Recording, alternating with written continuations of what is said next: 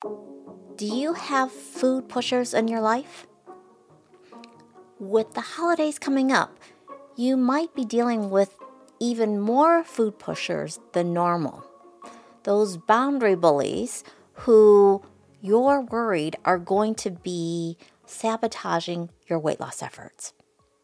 Well, in today's episode, I'm going to help you distinguish between food pushers and food offerers and help you deal with them without giving in or hurting anyone's feelings, where you're going to be handling them with grace. So, without further ado, let's get started. Welcome to the Happy and Healthy Podcast. I'm your host, Amy Lang, and this podcast is dedicated to my fellow women in STEM. After working in high tech for 10 years, in 2004, I became the proud owner of Pacific Heights Health Club in San Francisco, where I worked with thousands of clients over the span of 15 years to help them reach their health and fitness goals. Now I'm sharing what I've learned about what works as well as what doesn't work when it comes to making healthy habits stick. So, if you want to find out what it takes to achieve lasting weight loss, to create deep health, and feel empowered to live the life you want, you're in the right place. Episode number 199. Well, hi there, Amy here. Thank you so much for joining me today. I'm really excited. This is actually the first video that I am shooting officially for my YouTube channel. And so, with Thanksgiving coming up, today's episode is going to be focused on food pushers. So, this episode and the next one, I'm going to be talking about the food police and then I'm actually going to be offering a live training on how to stop stress eating. So this is all sort of as the as we ramp up into the holidays to really help you be able to enjoy them. Because after all, this is the Happy and Healthy podcast with Amy Lang. And that's me. So let's get started, shall we? Today I'm going to be talking about food pushers. So, who are these lovely people? well, the person that comes to mind for me is my grandmother. So, when I was growing up, my grandmother, especially during the holidays, it wasn't at dinner time per se. It was usually when we were having company or there was a special occasion. My grandmother would actually take food and put it on my plate, even when I said no, I didn't want it. And I remember when I was in college and I came home, she did that a lot. So my grandmother was a great cook. And well, I think food, you could, it's fair to say that food was her love language. Okay. So when I think about that experience, a couple of things come up for me. First, there's the whole rule that I had growing up where if the food was on my plate, I had to eat it. Later on, I kind of figured out that if I put the food on my plate, then I had to eat it. And so this was all about not wasting food. Okay. But as I became like a full grown adult into like my 20s and 30s, I actually adjusted the rule more, which was if the food is on my plate, and I wasn't hungry anymore, I didn't have to eat it. okay, so this is when I talk about the fundamental five habits, self care habits. One of them is to eat until you're comfortably full. And so when I say comfortably full, I'm talking about like on a scale of minus 10 to plus 10, where zero would be where you're neutral we are looking for a plus four. So plus two would be like when you're satisfied, when you're not, right? When you're not really hungry anymore. But you're not really full. So I want you to get to the point where you're either satisfied or you're comfortably full. We don't want to get to the point where we're uncomfortably full, though, when you're feeling stuffed, which as we head into Thanksgiving, this is one of those topics that, again, mm, you know, one meal where you're overstuffed isn't going to cause you to gain weight over time right those those special occasions i think I think honestly, I'm all for if you're getting food that you normally don't get to eat and you want to have a little bit more, go for it. Okay. We're talking more about habits, the things that you do day in, day out automatically without thinking. So, when I talk about the food pushers over the holidays, who am I referring to? I'm not talking about the food offerers. So I'm going to make a distinction here between food pushers and food offerers. Okay. So food pushers, actually, let me start with the food offers. The food offers are the folks who, like, if you're at work and with the holidays, um, you may be getting packages from people, right? People are bringing in cookies, or maybe you're getting those big Costco popcorn canisters, right? And so, or candy where they're leaving it out. Okay. And they might actually say, like, if you come up to a reception desk, they might say, oh, go ahead and have some. They're offering, they are not pushing. Okay. Because you can always just say, oh, no, thank you, and walk by. No guilt, no anything. Okay. Any conversation you're having there where you feel like it's being imposed upon you, I would say it's time to sort of pause and think about what are you making it mean? So, are you on a diet and maybe you think that person is sabotaging your efforts? Like, you know, I'm on a diet. Why are you putting this in front of me? Okay. So, if that's sort of the thought process, then I would say be careful. Like, we want to do that inner work make sure we're mindful of what we're thinking and it's not about what someone else did. Okay. So the food offers might be like if you walk into the break room and someone's having pizza and they offer you a slice. You can say, no, thank you. Thank you. No, thank you. I'm not hungry. Or I brought my food. So, or I'm going out to eat with some other folks, whatever it is. I'm not hungry you there's no pressure there. This is more about someone being polite where if they didn't offer the food to you, maybe they were they grew up um where it would be rude not to offer the food. Okay. But just like when you're dealing with salespeople, if you go buy a car, even aggr- an aggressive, pushy salesperson can't force you to buy a car. You can always say no. Now, let's talk about so those are the food offerers. Then there are the food pushers. These are the folks that say things like, and actually, I wrote a whole bunch of them down. So let me read them off to you. These are the food people who say things like, You're so skinny. Take more. You don't eat enough. Have you had relatives that say that to you? Right? You're so skinny, you don't eat enough. Eat more. We got to put some skin on those bones, some muscle, whatever. Okay. Or you got folks who say things like, but I made these treats especially for you. Or how about, it's a holiday. You can let loose for one day, can't you? And this one, you know, if you're having that conversation yourself that says, it's Thanksgiving, I normally don't get to eat this food. I see this relative once a year something like that. And I really like this pie that they make or whatever the dessert is or whatever the entree is. I would I would go for it. Cuz why not, right? Life is short. But if it's someone pressuring you like you're choosing to eat something and they're like, you can let loose for a day, right? That's a that's a different thing. Okay. Or what if you're a vegetarian and they're not? What if they say say something like vegetarians are just slow carnivores? Okay. Or eat some cake. You're making me feel guilty for eating it if you're not having some.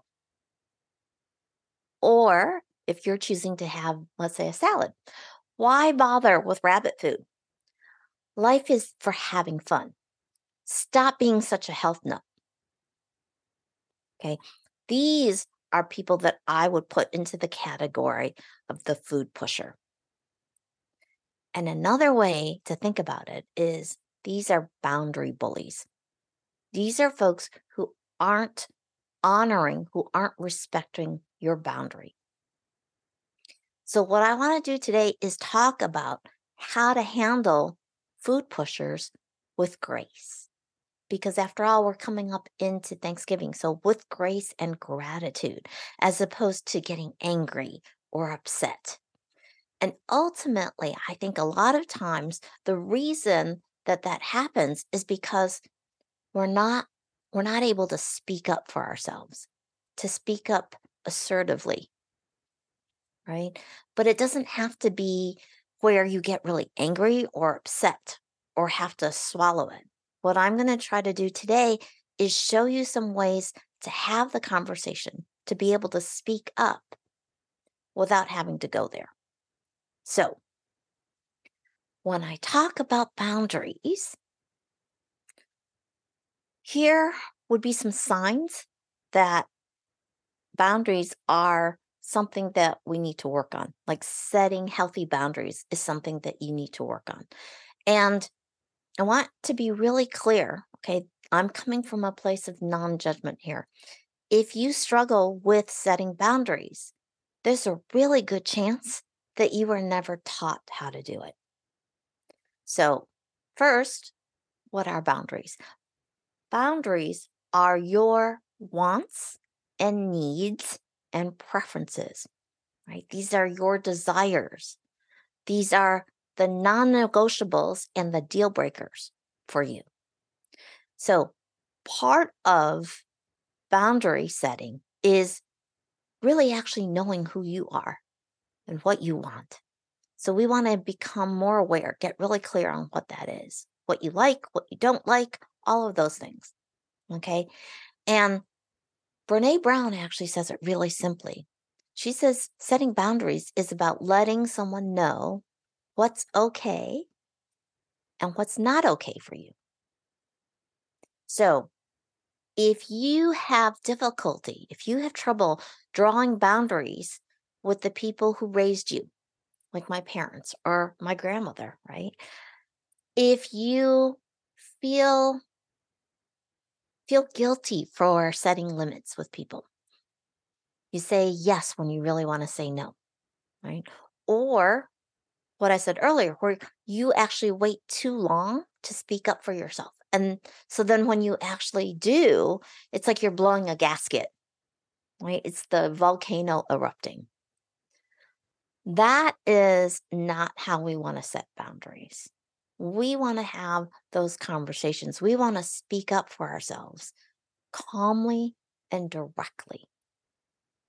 So, healthy boundaries are actually flexible, right? They can adapt to situations and they adjust for different people. So, my mom, right now, for those of you who have been listening to this podcast for a while, my mom has Alzheimer's. She's 85 years old my boundaries with her are going to be very different from my dad, who's 84 but doesn't have Alzheimer's. Right. So, healthy boundaries are flexible. Rigid boundaries, rigid boundaries would be like, remember the, the TV show Seinfeld, where you had that guy who sold soup? okay, he had very rigid boundaries. There were rules that could not be broken. I would say flexibility is about having rules or guidelines, but knowing that there are always exceptions to the rules. And then unhealthy boundaries would also, in addition to the rigid, would be the ones that seem like they don't even exist. They're very porous.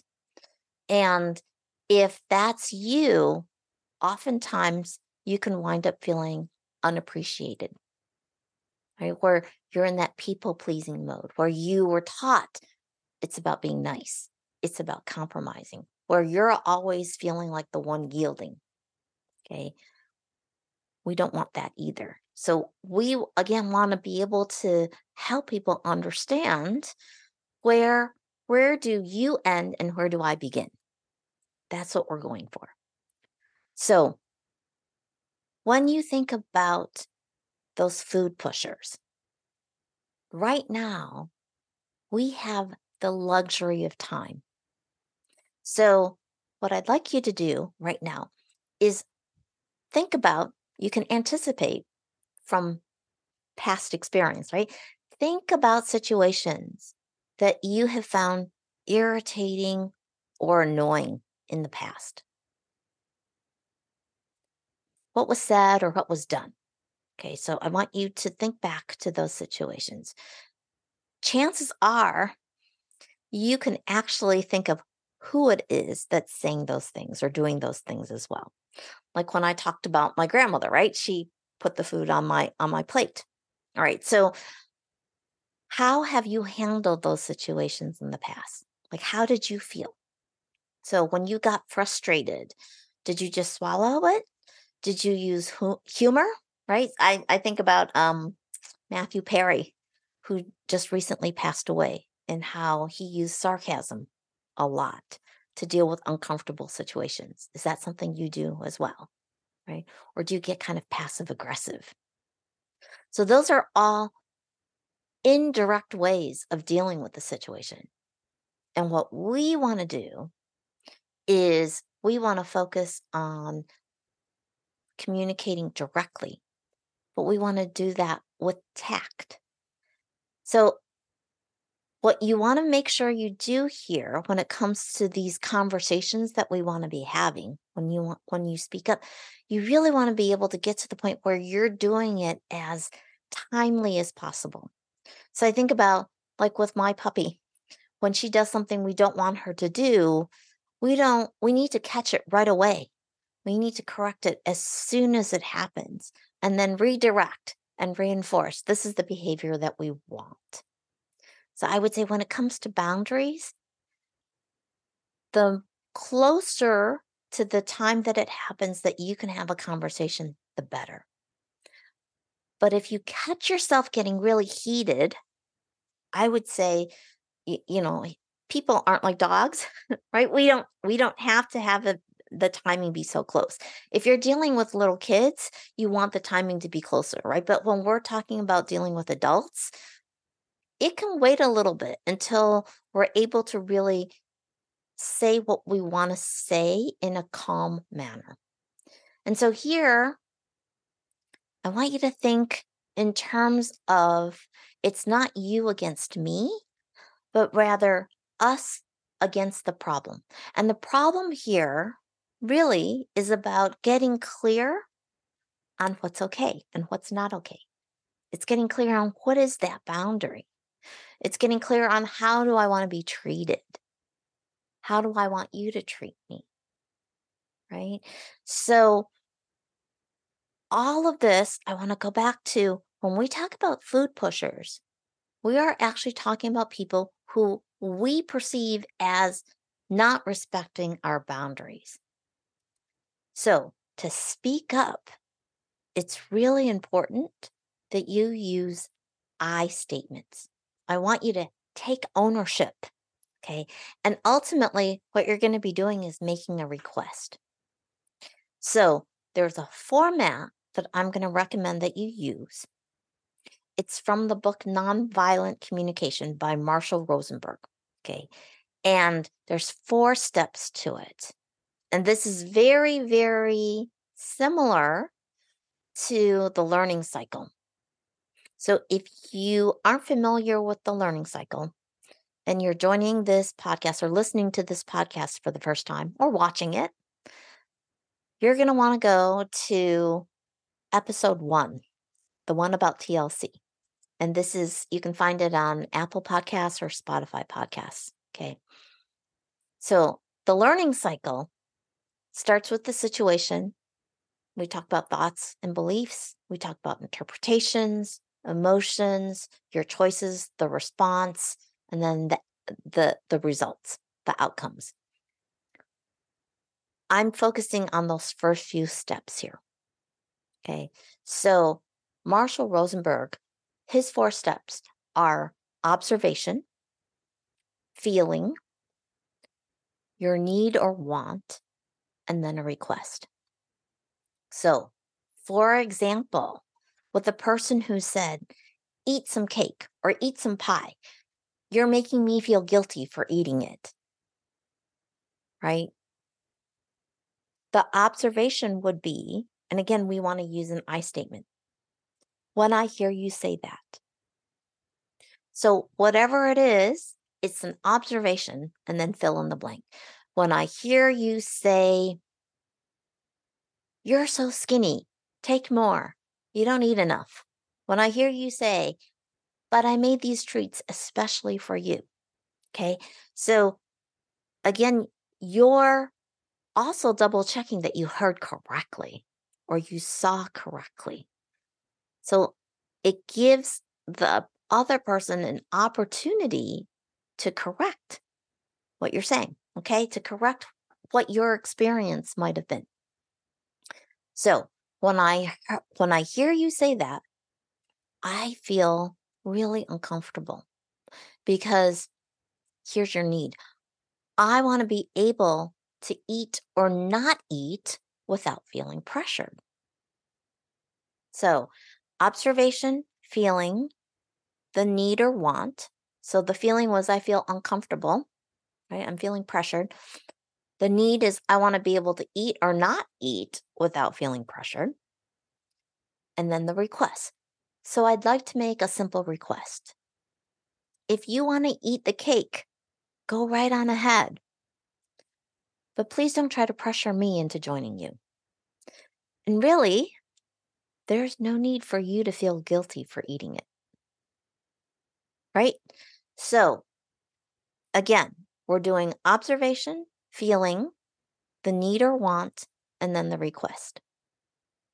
So, for Thanksgiving, there's a really good chance that, especially if you have teenagers at the table, their phone is going to be attached to their hand.